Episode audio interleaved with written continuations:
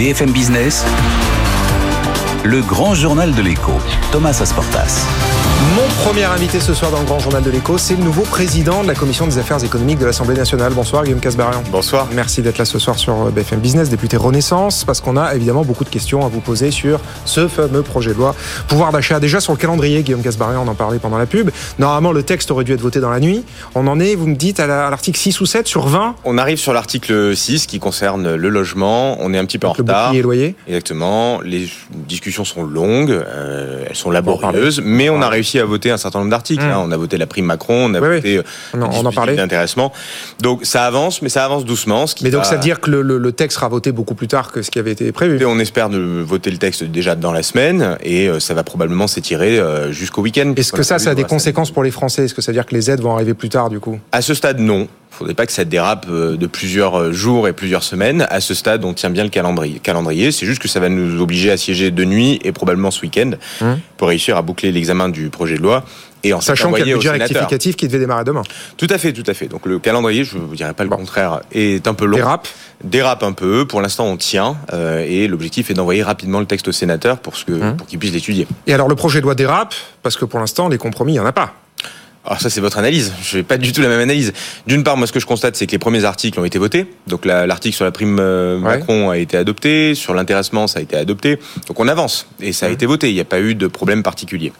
Deuxième élément, on a eu en commission sur les articles relatifs à la commission éco de bons accords avec des personnalités responsables de l'opposition responsable côté euh, PS et côté LR. On a eu des discussions fructueuses et on a adopté un certain nombre d'amendements. Ça sera le cas en hémicycle. Je vous le dis, les rapporteurs ont fait un très bon travail auprès de nos collègues de la majorité, mais aussi de l'opposition euh, raisonnable. Et Mmh. donc, il y a un certain nombre d'amendements sur lesquels il y aura des avis favorables. Et Comme quoi, les alors discussions se sont Comme bien quoi passées. Des articles relatifs à l'énergie, des articles relatifs à la consommation. Vous le découvrirez dans quelques heures, mais sur lesquels Ah on bah a non mais à atterrir. Enfin c'est. Non, je laisserai la rapporteur le présenter. On laisse l'Assemblée nationale faire son travail. Mais ce que je peux vous dire en tout cas, c'est qu'il y a eu des discussions tout au long du week-end dernier et euh, jusqu'à aujourd'hui pour avancer et avoir un compromis sur les articles relatifs au logement, relatifs à la consommation. Vous savez qu'il y a des articles relatifs au contrat de consommation euh, et à la résiliation. Mmh. On a aussi des fait, ouais. articles relatifs à l'énergie, par exemple autour de l'AREN, qui fait euh, beaucoup parler, mais aussi Ouais. la question de Saint-Avold, mais aussi la question du terminal méthanier dans, au Havre. ouais la. Donc ces articles-là vont faire parler d'eux, bien sûr, en hémicycle, Hum. mais nous avons eu des relations constructives en commission. Parce que pour l'instant, les articles qui sont passés, ce sont vos propositions telles quelles. Elles n'ont pas été Elles édulcorées ont d'une été amendées, non, non, je vous confirme qu'ils ont été euh, amendés. Il y a même eu des amendements qui ont Enfin, on proposés par tous les groupes hein. politiques, mais parce que vous les voyez pas, parce que vous ne suivez peut-être pas les travaux en commission. Hum. Mais je peux vous assurer que des amendements ont été adoptés. Enfin, c'est euh, peu ou prou ce qu'il y a dans le programme, c'est ça que je veux dire, et dans le programme de la majorité Et du attendez, président. faire un compromis, c'est de se dire, nous, on avance avec, la majorité avance avec ses propositions, ses idées, Mhm. ses articles de loi, et l'opposition est capable de les modifier, de les amender, de les compléter, et on prend un certain nombre de modifications rédactionnelles, modifications de fond sur ces différents articles. Ça peut se jouer sur des questions de calendrier, sur des questions de modalité, sur des questions de dispositifs euh, techniques, sur lesquels on prend un certain Enfin, nombre ça de reste propositions. subtil, hein. c'est votre homologue à la commission des finances, Eric Coquerel, qui dit ça, qui dit oui, le gouvernement propose des amendements, mais sur la base de sa politique. C'est vrai que pour l'instant, les, les premiers articles qui ont été votés, c'est ça, c'est votre programme, et comme vous dites, il y a des nuances, des petits curseurs qu'on a bougé. de toute façon, Moi, j'ai pas de jugement là-dessus, C'est- mais dans les faits, ce c'est un peu ça dis, qui, bah, qui passe. Monsieur Coquerel euh, représente aussi la France insoumise. Donc, est- je vous confirme effectivement que nous n'avons pas de discussion ou de marchandage avec la France insoumise ou avec le Rassemblement national. On discute avec des gens issus par exemple de LR ou issus du PS. On a des députés comme Julien Dive, Monsieur Bazin également côté LR avec lesquels Ah ouais. on a eu des discussions productives. Hum. Et côté euh, PS, Marie-Noël Batista elle connaît très bien les sujets énergétiques. Hum. Et donc on a des discussions avec elle. Discuter et négocier, ça veut pas dire non plus vendre son âme.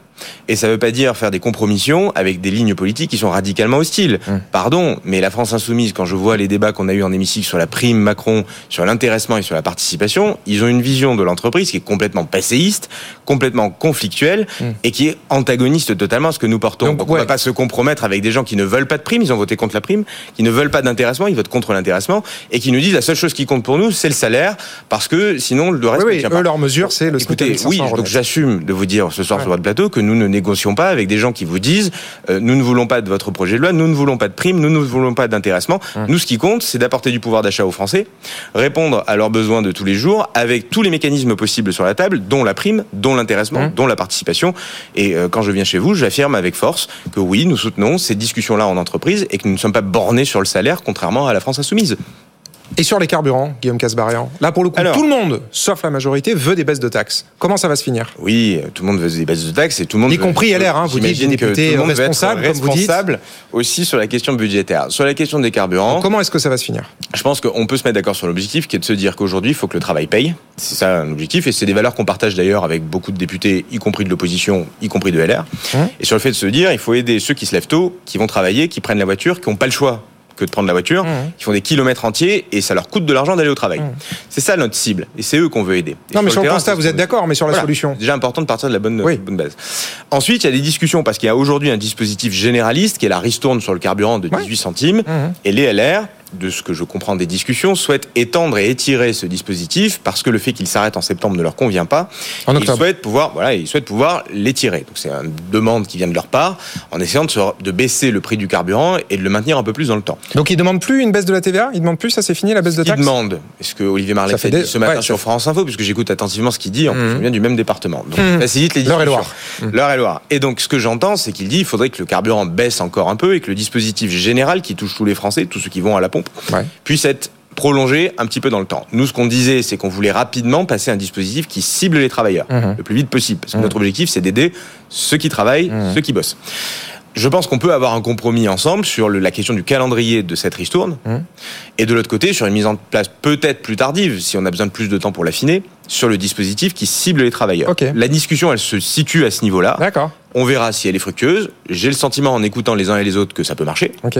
et que chacun est prêt à faire évoluer ses lignes pour arriver à un accord. L'objectif, puisqu'il faut revenir à l'objectif, Mhm. étant d'aider ceux qui travaillent Mhm. à arriver à boucler les fins de mois Ouais. et à ne pas payer quand ils vont travailler, en tout cas payer le moins cher possible quand ils font l'effort d'aller travailler. Bon, intéressant ce que vous nous dites. Donc là, en gros, euh, ce que vous nous dessinez, c'est un peu le compromis qui se présente sur cette question des carburants. Ça fait partie des sujets sur la table. Mhm. Je n'ai pas à annoncer le compromis avant qu'il ne soit signé. Non, non, bien sûr, mais c'est ce qui est discuté en ce moment. C'est ce qui est discuté sur la en table, ce comme vous moment. Il nécessite que chacun fasse évoluer ses lignes rouges. Mhm. Ça fait partie d'un compromis. Vous savez qu'un bon compromis, c'est quand à la fin tout le monde est mécontent. Mhm. Et donc je pense qu'on peut arriver à un très bon compromis puisque au final il faut faire évoluer ces lignes rouges. Bon. Chacun est capable de le faire. J'attends de voir ce que ça donne. Ça nécessite aussi de retirer d'autres demandes. hein. C'est-à-dire que quand on fait un compromis, on va pas demander le beurre, l'argent du beurre et tout ce qui va avec. Oui, oui, il faut rester à dans l'enveloppe de 20 milliards. Exactement. Et ça, je pense qu'avec des gens responsables, on est capable de s'entendre. Euh, Guillaume Casbarian, donc faut trouver des compromis avec les oppositions, mais visiblement aussi au sein même de votre majorité. Vous avez vu 12 députés Renaissance qui finalement ont déposé un amendement pour une contribution exceptionnelle sur euh, les énergéticiens et les entreprises de transport euh, euh, maritime de marchandises, autrement dit CMA CGM. Bruno Le Maire n'en veut pas, le rapporteur du budget n'en veut pas, la première ministre n'en veut pas, et pourtant 12 élus de votre rang veulent une contribution exceptionnelle. Quelle est votre réaction là-dessus Alors, je pense que ce qui nous réunit. et puis surtout, est-ce que finalement cette taxe, enfin si les LR, RN, LFI et même des gens chez vous la veulent, euh, peut-être que cette taxe Ouais. elle va, elle va voir le jour. Écoutez, on va déjà en discuter. Moi, je reviens à l'objectif. L'objectif, c'est quoi? C'est qu'il y a aujourd'hui des grands groupes qui sont bénéficiaires, qui margent, et qui, du fait des prix de marché qui s'envolent, font des marges importantes. Bon, ils payent déjà des impôts d'ailleurs hein, sur leurs marges. Il faut expliquer quand même aux Français et à tout le monde que chacun paye ses impôts Peu parce en que le- proportion peu, de Bruno. Le Maire, peu, hein, le- le- L'objectif. les, le- les profits sont faits à l'étranger. L'objectif, l'objectif est d'une part que ces marges puissent bénéficier aux salariés, Mmh. une, répartition de la valeur au sein des équipes, au sein des salariés de ces entreprises. L'autre objectif, c'est que ces marges puissent bénéficier aux consommateurs et aux clients, c'est-à-dire avoir une baisse des prix, Mmh. avoir des tarifs plus attractifs, plus raisonnables. Et donc tout le travail qui est engagé par le gouvernement et par Bruno Le Maire, c'est d'encourager, d'inciter, de pousser ces différents acteurs à prendre des engagements fermes pour mieux redistribuer la valeur et les marges auprès de leurs salariés et euh, mieux faire passer des baisses de prix pour calmer l'inflation. Hum. Face à ces objectifs, moi je suis pas convaincu que la taxe soit l'outil magique. La taxe, ça va renflouer les caisses de l'État, ça va permettre de prélever, hop, ça va revenir dans le pot commun du budget de l'État. Hum. Est-ce que ça permet d'atteindre les deux objectifs que je viens de citer, c'est-à-dire mieux répartir la valeur et baisser les prix sur le marché? J'en suis personnellement pas convaincu. Les hausses de taxes, ça n'atteint pas forcément cet objectif-là. Mhm. Donc moi j'ai un doute sur l'utilité de ce dispositif, d'une part, Euh, et, et donc ensuite, je comprends très bien qu'on puisse le brandir pour mettre la pression sur les acteurs en leur disant soit vous prenez des engagements fermes de redistribution, d'efforts sur les prix pour les consommateurs et les salariés, soit si vous ne le faites pas, le législateur et l'État prendra ses responsabilités et considère que comme vos engagements sont insuffisants, à ce moment-là, l'État doit reprendre la main et éventuellement sur certains acteurs envisager une taxe pour mieux la redistribuer. Mais pour moi, c'est une solution qui est dégradée et qui ne permet pas d'atteindre forcément l'objectif. Je Mhm. préférerais que les acteurs dont on parle, qui font des marges importantes, tout le monde le reconnaît, puissent prendre des engagements. Vous, le président de la commission des affaires économiques, vous dites qu'ils font pas assez les engagements aujourd'hui, Je sont pas, pas le suffisants. seul à le dire. Moi, ce que je dis aujourd'hui, c'est voilà, qu'il y a une attente euh, sociétale très forte euh, de nos concitoyens. Il y a une attente très forte des députés. Et je pense qu'on peut s'accorder sur l'objectif qui est meilleure répartition de la Ouais. valeur pour les salariés, Mais baisse donc vous, des prix pour vous les dites, fait- consommateurs. ces entreprises doivent et faire sur plus. l'outil pour bien sûr je le dis je Ouais. dis bien évidemment et d'ailleurs dans beaucoup de pays européens quand on demande euh, plus de pouvoir d'achat, c'est généralement vers les entreprises qu'on se tourne. Hum. On se tourne pas vers maman État en lui disant j'ai envie de plus de pouvoir d'achat. Généralement, on va voir les entreprises, on leur dit je veux une augmentation de salaire Hum. et je veux des baisses de prix parce que vous exagérez. Donc il faut à un moment que chacun prenne sa responsabilité. Toute la responsabilité ne peut pas peser sur l'État. L'État ne peut pas tout. Ouais. Donc une fois qu'on s'est bien dit euh, ce message-là, Bon. je pense qu'il faut mettre la pression sur ces entreprises-là en leur disant répartissez mieux la valeur, Ok. baissez les prix, et ça sera probablement plus efficace qu'un mé- un mécanisme de taxe qui certes va renflouer les caisses de l'État et Ouais, va ouais, permettre, voilà, et symboliquement, je comprends. Bon, donc c'est un moyen, un moyen, pour, un moyen pour mettre la pression, un coup de Je bluff. le quelque vois part. personnellement. C'est pas un coup de bluff parce qu'il y a derrière euh, des députés qui ont envie de le faire passer. Donc d'ailleurs, ça peut, ça peut très bien accélérer cette discussion. Donc moi, je, je dis juste que c'est un levier et c'est une attente parlementaire forte parce que les citoyens ont des attentes fortes. Ouais. J'émets juste euh, un doute sur l'utilité de ce dispositif et l'utilité de l'utiliser tout de suite maintenant. Attendons la fin de l'année.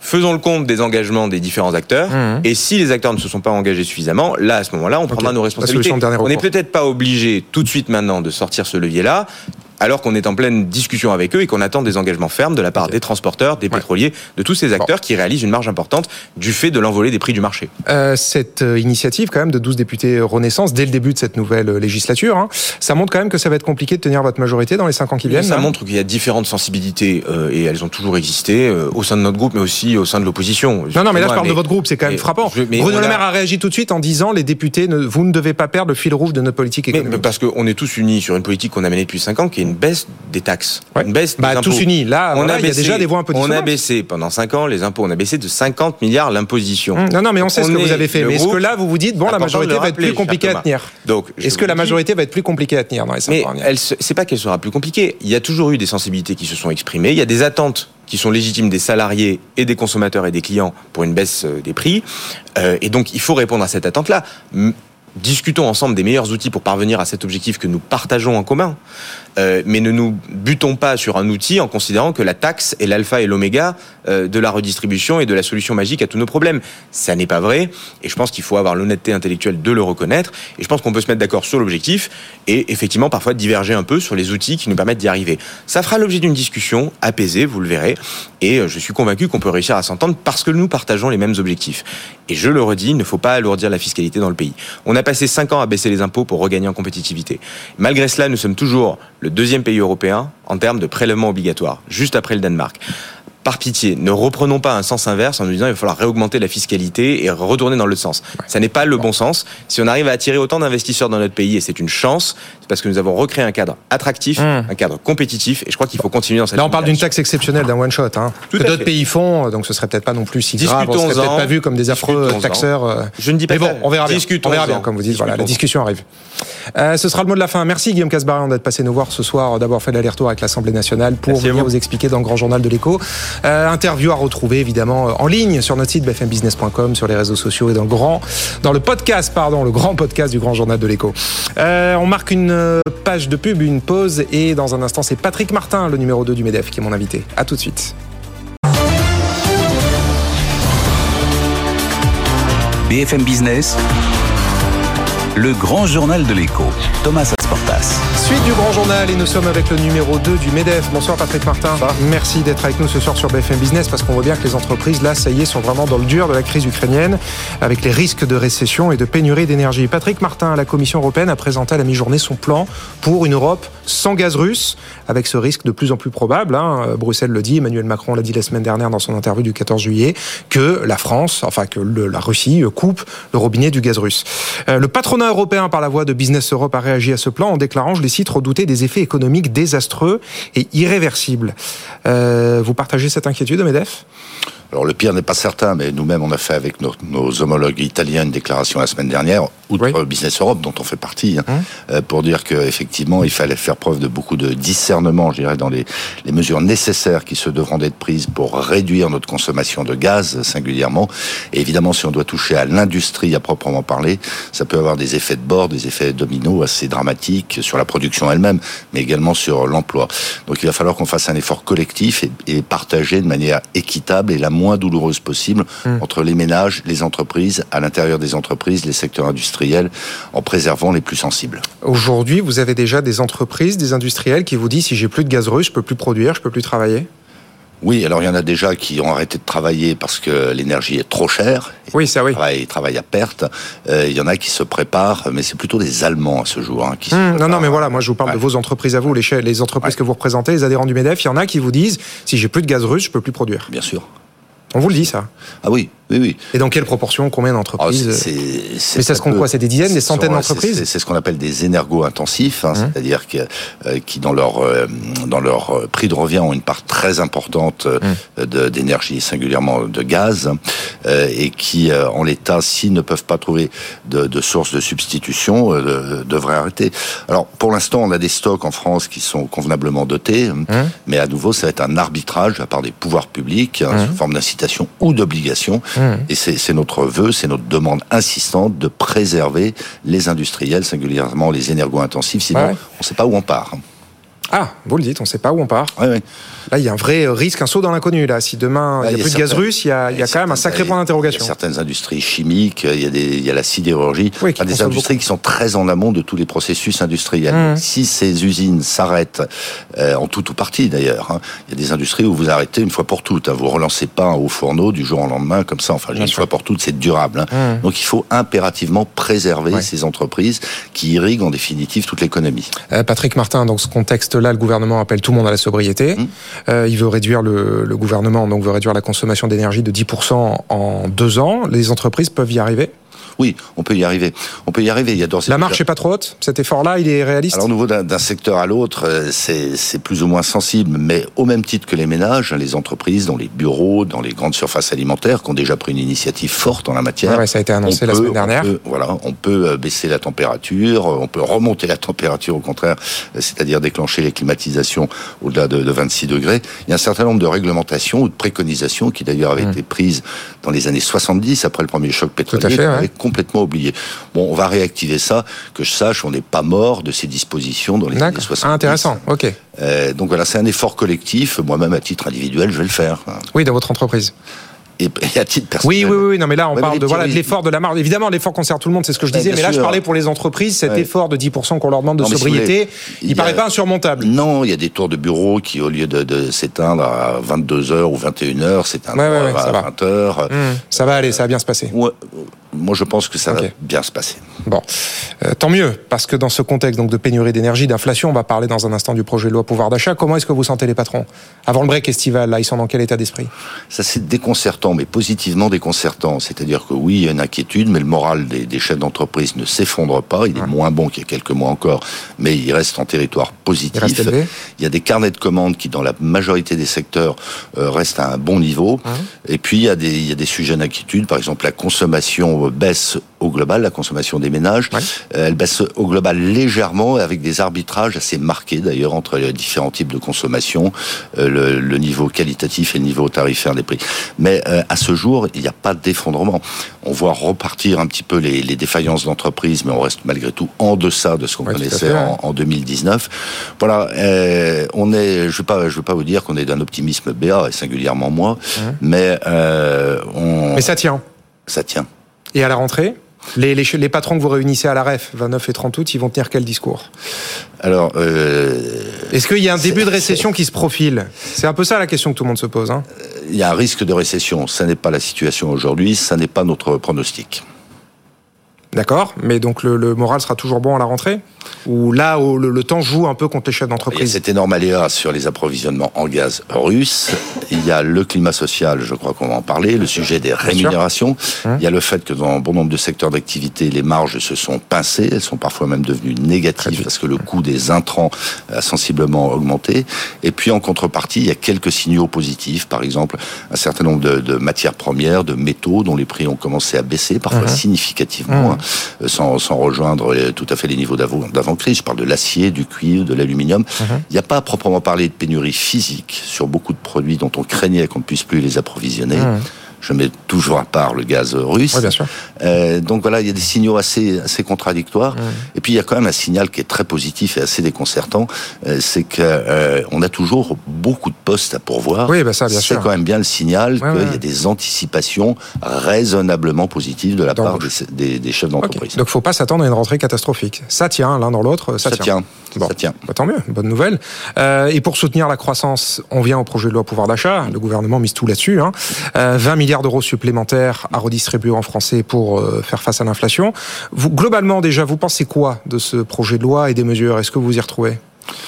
Le Alors, MEDEF On ne peut pas l'apprécier dans l'absolu. Il faut l'apprécier déjà au regard de l'état des finances publiques. Il y a des, j'allais dire, des pousses au crime hein, qui voudraient qu'on lâche beaucoup plus. Il n'y a plus un sou dans les caisses, donc il faut savoir raison garder. Hein Après, on le trouve, on le trouve plutôt bien calibré à la fois en termes de volumétrie et en termes de dispositions techniques, hein parce que ça va laisser des opportunités supplémentaires pour les entreprises de manière volontaire euh, de venir, euh, non pas au secours, mais en renfort euh, du pouvoir d'achat de, de, leurs salariés. Et puis, euh, nous, on reste accroché à une idée qui n'est pas directement liée à ce projet de loi, c'est que la masse salariale globale la masse salariale globale en France mmh. augmente considérablement. Ouais. Elle augmente considérablement parce qu'il y a des hausses de salaire. Ouais. Elle augmente surtout parce qu'il y a des créations d'emplois. Ouais. Et la meilleure réponse au sujet du pouvoir d'achat, c'est quand même bien de continuer à créer des emplois. Mmh. Donc il ne faut pas venir casser la politique de l'offre en chargeant encore les entreprises mmh. par des obligations, des surcoûts et des complexités. Bon, il y a des mesures que vous préconisez, des mesures d'urgence? Qui sont pas dans ce texte ou pas Non, non, non. Euh, nous, on va regarder avec euh, avec intérêt évidemment tout ce qui encourage la mise en place d'accords d'intéressement dans ouais, les entreprises. Bah ça, ça a été voté. Ouais. Là, là, là où ça existe, on verra si ça va enfin décoller. Bah, en moyenne, bah, ça, ça, accélère quand même. Oui, mais enfin, on part de tellement bas que voilà. Non, non, non, on part pas de bas. On part pas de bas. Non, a. Intéressement, participation. Non, on, on, part de bas dans les petites entreprises. Oui, ah bah, oui. Euh, oui, mais enfin, euh, en moyenne, les, les, salariés français qui ont touché l'intéressement ont perçu de l'ordre de 2000 euros l'année dernière. C'est mmh. grosso modo 4,5 à 5 Oui, oui. Enfin, on va pas refaire le débat petite et grande entreprise, mais voilà, ouais. C'est loin de concerner tout le oui. monde. Hein. Non, mais il y a 75% des salariés des entreprises de, de plus de, de 1000 oui, salariés qui en touchent. Voilà, ouais, et tant mieux, et tant est, mieux pour eux. Mais voilà, on, démocratiser on est, ça aujourd'hui. En, en, proportion du nombre d'emplois, on est quasiment les recordmen du monde des dispositifs mmh. d'intéressement. Mmh de partage de la valeur. Hum. Donc il ne faut pas non plus s'accabler à longueur de à longueur de temps. Non, non, bien sûr. Mais, mais voilà, mais, enfin, euh, le mais... gouvernement lui-même reconnaît qu'on n'y est pas, qu'on est encore un peu loin du compte là-dessus. Bien sûr. Bon, bien sûr. Euh... Et puis pardon, euh, il y a ce qu'on oui. regarde également de très près, c'est-à-dire l'amélioration, la bonification de ce dispositif à la main des entreprises, qui leur permettrait de désintéresser en bonne part les salariés qui utilisent et qui n'ont pas d'autre choix que d'utiliser leur véhicule personnel pour se rendre sur leur lieu ouais, de travail. Ça, c'est très intéressant. Bon. C'est d'ailleurs une, une, proposition du MEDEF. Bon. Euh, tout ça, on le disait, va coûter au bas mot 20 milliards d'euros. Et vous dites, euh, on est ultra vigilant sur les finances publiques. Du coup, ça veut dire quoi Vous demandez, là, il faut des, des économies et des réformes en urgence? Bien sûr. Et alors lesquels? Bien sûr. Alors je reviens à ça. Il faut augmenter le taux d'emploi qui, qui, ouais. qui, est déjà sensiblement augmenté. On est au record de ce, ouais, qui, ouais. ce qui a été constaté depuis que ces chiffres existent. Euh, on voit l'effet direct, par exemple, sur euh, le déficit, qui reste un déficit de la sécurité sociale. Il sera de 9 milliards d'euros, inférieur aux prévisions. C'est directement lié aux créations d'emplois. Mmh. À la masse salariale. Et puis ça renvoie à quoi? Ça renvoie euh, aux réformes qu'on appelle de nos voeux, de manière euh, raisonnable, raisonnée, discutée sur euh, l'assurance chômage ouais. et sur la réforme des retraites, parce que ça. Alors là, vous êtes 100% en phase avec Emmanuel Macron. C'est ce qu'il a dit 14 nous, juillet. Hein. Il nous... a dit à la rentrée, on fait réforme du travail, réforme des retraites. Alors qu'on soit en phase avec le président de la République. Non, mais vous. Pourquoi pas Mais c'est pas une fin. Faites le même diagnostic il faut augmenter le taux d'emploi, donc okay. la création de richesses, ça équilibre les régimes sociaux, ça crée du pouvoir d'achat, mmh. ça règle une masse de problèmes, et puis surtout, ça inscrit les salariés qui accèdent à l'emploi tout simplement dans la vie la réforme de la, parce que l'assurance chômage a été réformée encore tout récemment, hein, à tel point que la convention est prolongée un peu plus tard parce qu'on est c'est encore trop tôt pour faire un bilan de la réforme qui est entrée en vigueur tout récemment. Malgré tout, vous dites que cette réforme-là, elle reste insuffisante. Bah, elle reste insuffisante si on constate tout simplement qu'il y a encore un taux de chômage relativement élevé, un peu supérieur à 7%, c'est-à-dire 3 à 4 points de plus que ce qu'on observe dans d'autres pays, je ne rentre mmh. pas dans les considérations mmh. démographiques, mmh. et puis des centaines de milliers d'emplois offerts par les entreprises et qui ne sont pas pourvus. Si on fait, si on fait simplement le point sur euh, les secteurs de la sécurité, de l'aide à la personne, de la restauration, du transport routier, du transport de voyageurs, on arrive déjà à près de 300 000 emplois qui sont ouverts à cet instant mmh. et qui ne sont pas pourvus. Donc, à un moment, il faut réconcilier ces chiffres-là. Et je le redis, c'est le meilleur moyen de créer du pouvoir d'achat et d'équilibrer les finances publiques. Et euh, toute dernière question, il nous reste 30 secondes. Patrick Martin, la réforme des retraites, les conditions sont réunies pour se lancer à la rentrée? Les conditions politiques et sociales ne le sont pas à ce jour. Bon, le président de la République était un peu énigmatique sur ce sujet. Euh, nous, en tout cas, on est prêt à la discussion. Ah bah, énigmatique sur les curseurs, mais sur sa volonté de s'y lancer à la rentrée. Euh, enfin, le diable est dans les hein. détails. On l'a vu et revu d'ailleurs lors de la précédente tentative. Je pense que l'ambition est moins forte. On est plus sur ce régime universel qui était inatteignable. Inatteignable. Donc il y a plus Mais pour vous, on peut, là, vous dites démarrer les discussions à la rentrée. Non, les conditions sociales et politiques sont pas réunies. En tout cas, on se prêtera, nous, à la discussion. Hum. Après, il y a des postures, il y a des affichages, il y a des convictions aussi qui rendent modérément optimistes sur le, déroulement de cette discussion. Intéressant, euh, votre vigilance. Merci Patrick Martin, président délégué du MEDEF, d'avoir répondu à mes questions ce soir dans le grand journal de l'écho. C'est la fin de l'émission. On se retrouve demain, évidemment. On reviendra euh, largement sur les annonces de la BCE et de Christine Lagarde. Euh, et donc, voilà, c'est le programme de demain soir du, grand journal de l'écho. Bientôt 19h, euh, on marque une euh, courte pause. Et puis, dans un instant, c'est le journal de Stéphanie Colo. À demain. Le grand journal de l'écho sur BFM Business.